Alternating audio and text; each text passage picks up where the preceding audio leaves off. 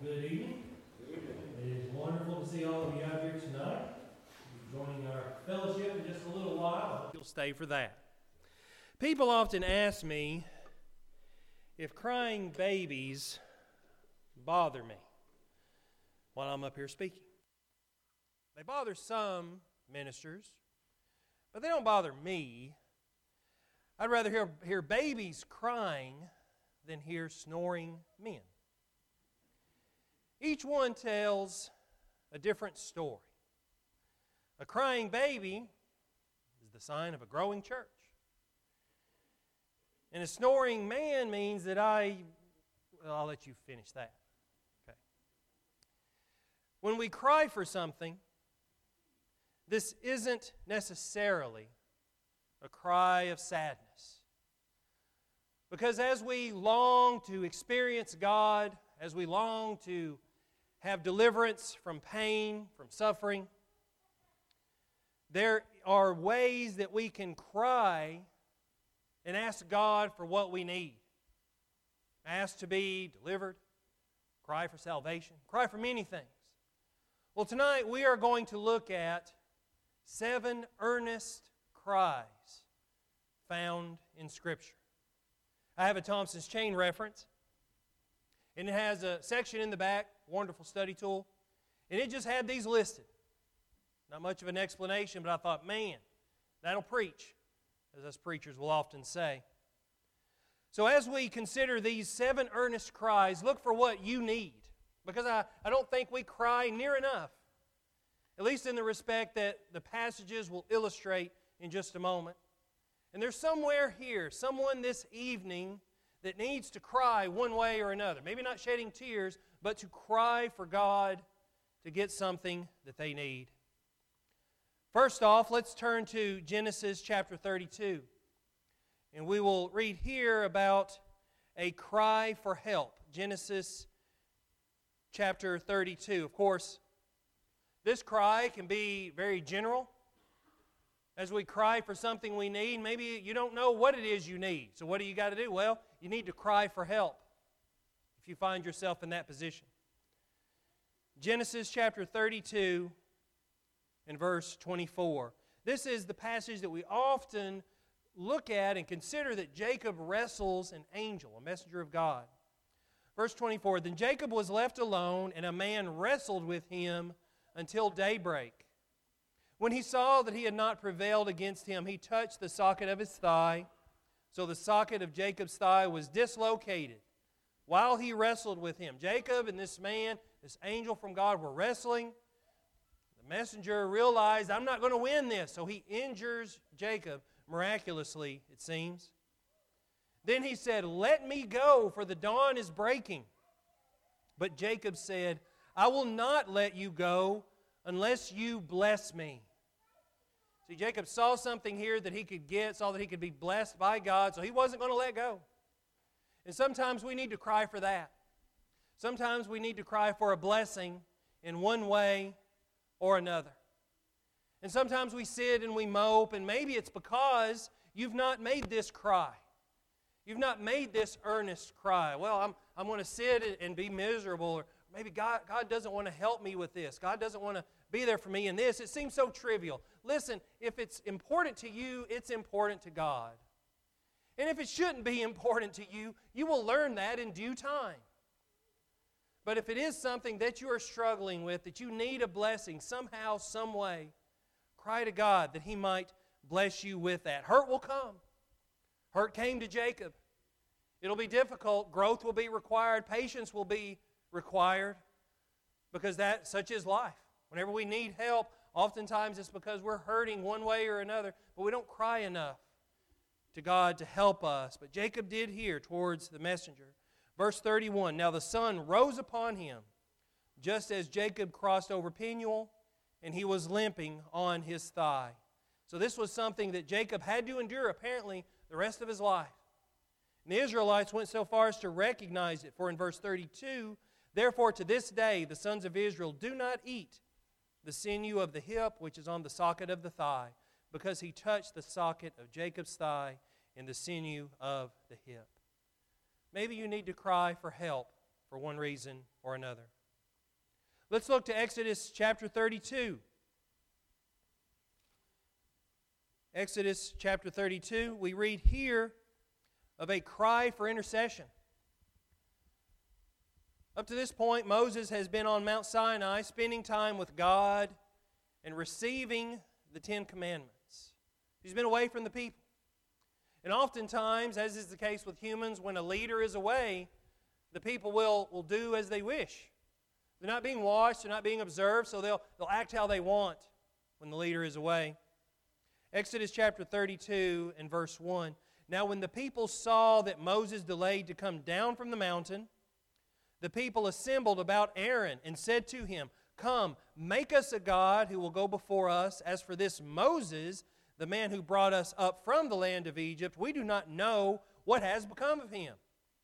So Moses there leading the people, leading them in worshiping God and following God. They hadn't seen him for a while, so they go to Aaron, Moses' brother, and they say, Make for us a God. You see, this is part of the influence that they brought with them from Egypt as they looked and saw all this gold, all these false gods around them. Well, you know, that was something they were familiar with. So they said, Well, we need to adopt that now. The people became very impatient and they asked Moses to fashion them a God. So he did. And then we read in verse 5 Now, when Aaron saw this, he built an altar before it. And Aaron made a proclamation and said, Tomorrow shall be a feast to the Lord. Now, the New Testament says something about not serving God and mammon, not serving God and another God. For our God is a jealous God. And he would not have this. But Aaron, who yielded to the popular cry, had people coming to him saying, Aaron, make us a God. Show us something that we can worship. We don't know when Moses is going to be back. Aaron, in, in his pride, in his folly, probably thought, huh, if I do this for them, maybe they'll start following me instead of Moses. Well, so he does it, but then he builds an altar. That's what verse 5 says. So you've got the golden calf, and then he builds an altar, and he says, hey, tomorrow we're going to worship God. Tomorrow we're going to worship the true and living God. We're going to have a feast for him, and, you know, he'll, he'll be okay with that. God's not going to be okay with that at all. And, but I think Aaron probably thought to himself, maybe I can control this so that it doesn't get out of hand, and Moses will be okay with it. Of course, he wasn't, and neither was God. Let's look at verses 30 through 32 of Exodus chapter 32. Exodus 32 and verse 30. On the next day, Moses said to the people, You yourselves have committed a great sin and now I am going up to the Lord. Perhaps I can make atonement for your sin. Then Moses returned to the Lord and said, Alas, this people has committed a great sin, and they have made a God of gold for themselves. But now, if you will, forgive their sin, and if not, please blot me out of your, from your book which you have written. So Moses goes to God, explains to God what has happened and said, Lord, please forgive them. He is crying for intercession. He is crying for the people's forgiveness because they have sinned. And you know what? Moses actually accepts some of the blame here. He says, Lord, if, if you can't forgive them, take me out. Take me out of the book of life. So Moses is willing to sacrifice himself. What great love that he has. What great love that he has for these people. Anyway, he's asking God, he is trying to intercede for them. He's asking God, forgive them. But if not, Take me out of your book. Verse 33 The Lord said to Moses, Whoever has sinned against me, I will blot him out of my book. But go now, lead the people where I told you. Verse 34. So Moses here cries for intercession. And quite often, we need to cry for intercession for that of others. To show us ways to help them, to show us ways to speak to them about our God, about our Savior, about the Holy Spirit, we need to, to ask God to, to give us wisdom, to somehow intercede one way or another. Here, Moses wanted God to forgive them. We need to ask God to help us reach out and to love people in much the same way. Next is the cry for wisdom. Let's turn to 1 Kings chapter 3. The cry for wisdom. Of course, this being King Solomon, asking for wisdom in his early days as king. 1 Kings chapter 3 and verse 6. Let's start there. Then Solomon said, You have shown great loving kindness to your servant David, my father, according as he walked before you in truth and righteousness and uprightness of heart toward you, and you have reserved for him this great loving kindness. And you have given him a son to sit on his throne, as it is this day. Now, O Lord my God, you have made your servant king in place of my father David, yet I am but a little child. I do not know how to go out or come in. Your servant is in the midst of your people, which you have chosen, a great people who are too many to be numbered or counted. So give your servant an understanding heart to judge your people, to discern between good and evil, for who is able to judge? this great people of yours. We need to cry to God for wisdom. You don't know what to do quite often, so pray to know what to do. Pray for understanding. That's what causes so much confusion in life because people are so quick to act when they don't understand. They think, well, this is the right thing to do, and they've not given it prayer, they've not given it thought, they've not asked for counsel and they go and they move on something. And I've found when people do that, myself included, it's when we're apt to make the most mistakes. So we must cry out to God for wisdom. Let's look at verse 10. This was pleasing in the sight of the Lord that Solomon had asked this thing. God said to him, Because you have asked this thing and have not asked for yourself long life, nor have asked riches for yourself, nor have you asked for the life of your enemies, but have asked for yourself discernment to understand justice. There was a lot of things Solomon could have asked for. There was a whole lot of things he could have prayed to God about that God would grant him, but instead he asked for understanding. And God said, You know, you could have asked me to kill your enemies. You could have asked to be rich, but you didn't.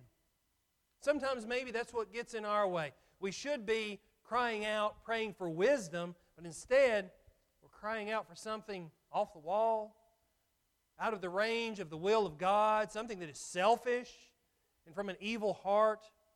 But no, we see here that Solomon asked for wisdom. That's an example we should follow.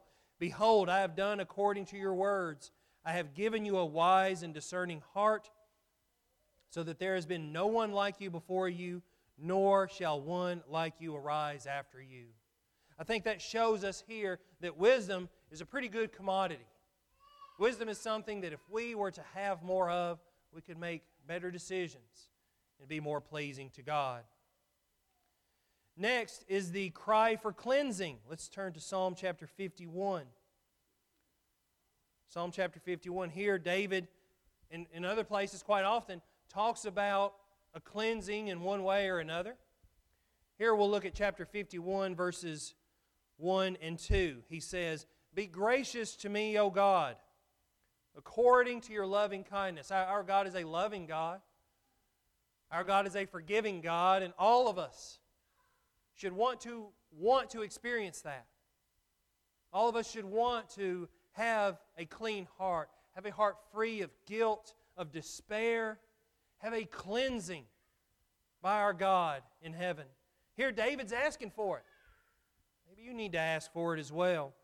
According to the greatness of your compassion, blot out my transgressions, wash me thoroughly from my iniquity, and cleanse me from my sin. This, of course, found in the Old Testament. We read in the New Testament. Of course, baptism is a part of this. Baptism is a part of this where we are immersed in a grave of water and arise a new creature, and that is the cleansing of today. But I'm afraid that sometimes people may just go through that action and not really think about this part of it. Well, I'll go through the action and, and that's enough. It's not. There's got to be a total change in you, a total change. You can't just go through the actions. I told some boys that at summer camp one year. You know, this isn't the end of it, this is just the beginning. It's got to be about your heart as well. There's got to be a, total, a total renewal of yourself. It can't just be the action. And I think David's words here kind of hit on that. It's got to be beyond the act of baptism, beyond the act of salvation. If we are to experience that, we must have God in our heart in this way. Asking Him to wash me thoroughly from my iniquity, knowing that we have sin in our life. Sometimes we, some people might become a Christian not thinking about the sin in their life, not seeing what separates them from God. Here, David recognizes that. He asks God to cleanse him from his sin so that he might be forgiven of it. Sometimes we don't recognize the sin that's in our life, and we should. Otherwise, why would we even ask? Why would we ask God for this type of cleansing? We often recognize the judgment and authority of God, but we oftentimes miss out on his loving kindness, as David mentions here in verse 1. Sometimes we acknowledge the judgment, the authority, but we forget about that part. May we always acknowledge the spiritual side, the voice that says, Get closer to God. Don't neglect it, but ask God to continually cleanse you daily. The next cry is that of the dying soul. Let's look to Luke chapter 23, please. Luke chapter 23, as Jesus is on the cross with the other two criminals, he is on the cross and has a very interesting conversation with them there. Luke 23 and verse 39 says, One of the criminals who were hanged there was hurling abuse at him saying, Are you not the Christ? Save yourself and us. He felt his demise. He, he knew where he was, and he asked Christ, Hey, can't you just get us off of here? But the other answered and rebuked him, said, Do you not even fear God? Since you are under the same sentence of condemnation. We are here because we are criminals, he's saying to them. Don't you fear God? Don't you fear the one that is here? Perhaps this man, the thief on the cross, we often refer to him as. Perhaps he was among those throughout Jesus' ministry that saw him perform miracles, that saw him preach and teach, and he understood maybe a little better than the other criminal who was on the other side. Verse 41 and, in, and we indeed are suffering justly, for we are receiving what we deserve for our deeds, but this man has done nothing wrong. And he was saying, Jesus, remember me when you come in your kingdom. And he said to him, Truly I say to you, today you shall be with me in paradise. My dad was a tool and die maker at S&S Industries in Mount Juliet for years and years. And each year he had to take stock of their inventory. I helped him over a few Christmas breaks that I was in town. And he had to go and he had to weigh the materials and count the materials. The company needed to know what they had. They needed to know what they had in stock, you see, so that they could make better decisions the following year. It is at death that we often take stock of our lives. What have we done? What do we wish we would have done? And besides, what more can one do in those moments other than look at what he or she has done throughout their lives? And it is that in those final moments that a person either laments what they have done or they simply look to the future and how they might have that eternal life with God someday. And so, what will you cry at death? What will your crying be at that moment? I wish I'd worked more. I wish I'd argued more. I sure am glad I didn't make up with that person that I was mad about mad with for so many years, that did me a whole lot of good. None of us, I don't think, will do that. But hopefully, we will take stock every day of our behaviors to ensure that we are living our best lives now. So that the cry of the dying soul at that moment can be more Lord, accept me into your abode, accept me onto your right hand at that day of judgment. Next, there is the cry for salvation. Acts chapter 16. Let's turn there. Acts chapter 16, beginning with verse 25. But about midnight, Paul and Silas were praying and singing hymns of praise to God, and the prisoners were listening to them. And suddenly there came a great earthquake, so that the foundations of the prison house were shaken. And immediately all the doors were opened, and everyone's chains were unfastened. When the jailer awoke and saw the prison doors open, he drew his sword and was about to kill himself. supposing that the prisoners had escaped, for he would be put to death anyway, right? But Paul cried out with a loud voice, saying, Do not harm yourself, for we are all here. And he called for lights and rushed in, and trembling with fear, he fell down before Paul and Silas. And after he brought them out, he said, Sirs, what must I do to be saved? The cry for salvation here. We read it also in Acts chapter 2 and in other places where people want that salvation. They see something incredible, as in this example, or they're taught the gospel and they say, How do I get that? How do I get to see what that is all about? And then, of course, the following lesson will follow. Oftentimes, it will include baptism, as we read in chapter 16 in verse 31. They said, Believe in the Lord Jesus, and you will be saved, you and your household. Probably the first time that the Philippian jailer had heard much at all about Jesus. So, what's the one thing they need to tell him? Hey, you've got to believe. But of course, the story doesn't end there. Verse 32 They spoke the word of the Lord to him together with all who were in his house. They didn't stop at belief, they went to his house. He took them out. Hey, you're out of your bonds now. Let's go. Let's go talk to some people. I've got some family members I want you to see. He wants salvation. Now he wants it for his family. Verse 32 talks about how he go, Paul and Silas go and study with his family. And he took them that very hour of the night and washed their wounds. Most likely they had been beaten. The shackles that were on their wrists and on their feet probably rubbed sores. So he's taking care of them. And immediately he was baptized, he and all his household. Verse 33 And he brought them into his house and set food before them and rejoiced greatly, having believed in God with his whole household. So there is a cry of salvation. And so many people need salvation today salvation from an eternal death, and salvation from the woes of this world more immediately. And what's interesting here was the jailer was teachable. He wanted to know, he wanted to learn. Why? Because Paul and Silas were there and they were exemplifying the utmost, the, their utmost respect for God and love for other people and love for his soul. They could have ran out, they could have escaped, but they didn't. Instead, they saved a soul, a man from death, were able to teach him in order to save his soul because he cried for that salvation. Lastly, there is the cry for deliverance. Paul cries to God for deliverance from his the thorn that is in his flesh, 2 Corinthians chapter 12, verses 7 through 9.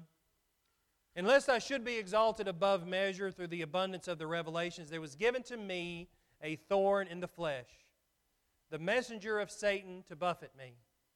So something was, was given to Paul in days prior, weeks, months prior, however. And this messenger, it says, is from Satan, lest I should be exalted from measure. This is hurting me. And what he could do, what a man could do quite often, even today, see, if he has a thorn in the flesh, he's going to blame God for it. What did Paul do? Paul did something different. He said, I know this is from Satan. I know this is him trying to push me away from God. as It is a messenger of Satan. But you know what? I probably have this through the wisdom of God. I have this so that I don't exalt myself. Paul knew so well how it shouldn't be about him. And he could have been a rock star in those days. Certainly. A rock star for Jesus because so many people knew him and he was such a powerful man, such a powerful man in the faith. The Jews knew him. Now the Christians knew him. I'm sure so many other people did as well. And he says, I don't want to be exalted at all. But what does he do? For this thing I besought the Lord thrice. I asked God three times that it might depart from me. And he said unto me, My grace is sufficient for you, for my strength is made perfect in weakness. You see, when we are weak in one way or another, then God can shine through at that time because it shouldn't be about us. It shouldn't be about us in particular, but rather how God is able to work through us. And God tells him here, as, as Paul is praying for deliverance from this thorn in the flesh, God tells him, No, no, I want you to, I want you to keep that. Most gladly, therefore, will I rather glory in my infirmities, that the power of Christ may rest upon me. So Paul saw the value. He'd asked God for deliverance, and God said no. God said no. That needs to stay, for now at least. There's probably something that you need to be delivered from, that you need to ask God to deliver you from it. But he may say no, he may say in due time. Well, why is that? Maybe like for Paul, helping you to depend on him. Perhaps you need to grow more spiritually as you experience that hardship because life is full of hardships. But it's through those hardships that we can learn more and more about the love of God and about what He can do for us. You have something this evening that you need to cry out to God about. Perhaps you need to do it in a public way. Perhaps you need to come forward. Maybe you have a need for salvation. The Philippian jailer said, What must I do? Paul and Silas said, Believe. Let's go study some more. And he baptized them that night. That shows the importance of baptism. That shows why we should not delay. But rather, we should work to enhance or to rather ensure our salvation at the moment that we know that we should have it. And if that is you tonight, I pray you'll come forward and we can baptize you. Or if you are a Christian that is struggling with something and you need deliverance from it, you need something of that sort, I pray that you'll come forward this evening and let us assist you. Please come now as we stand and sing.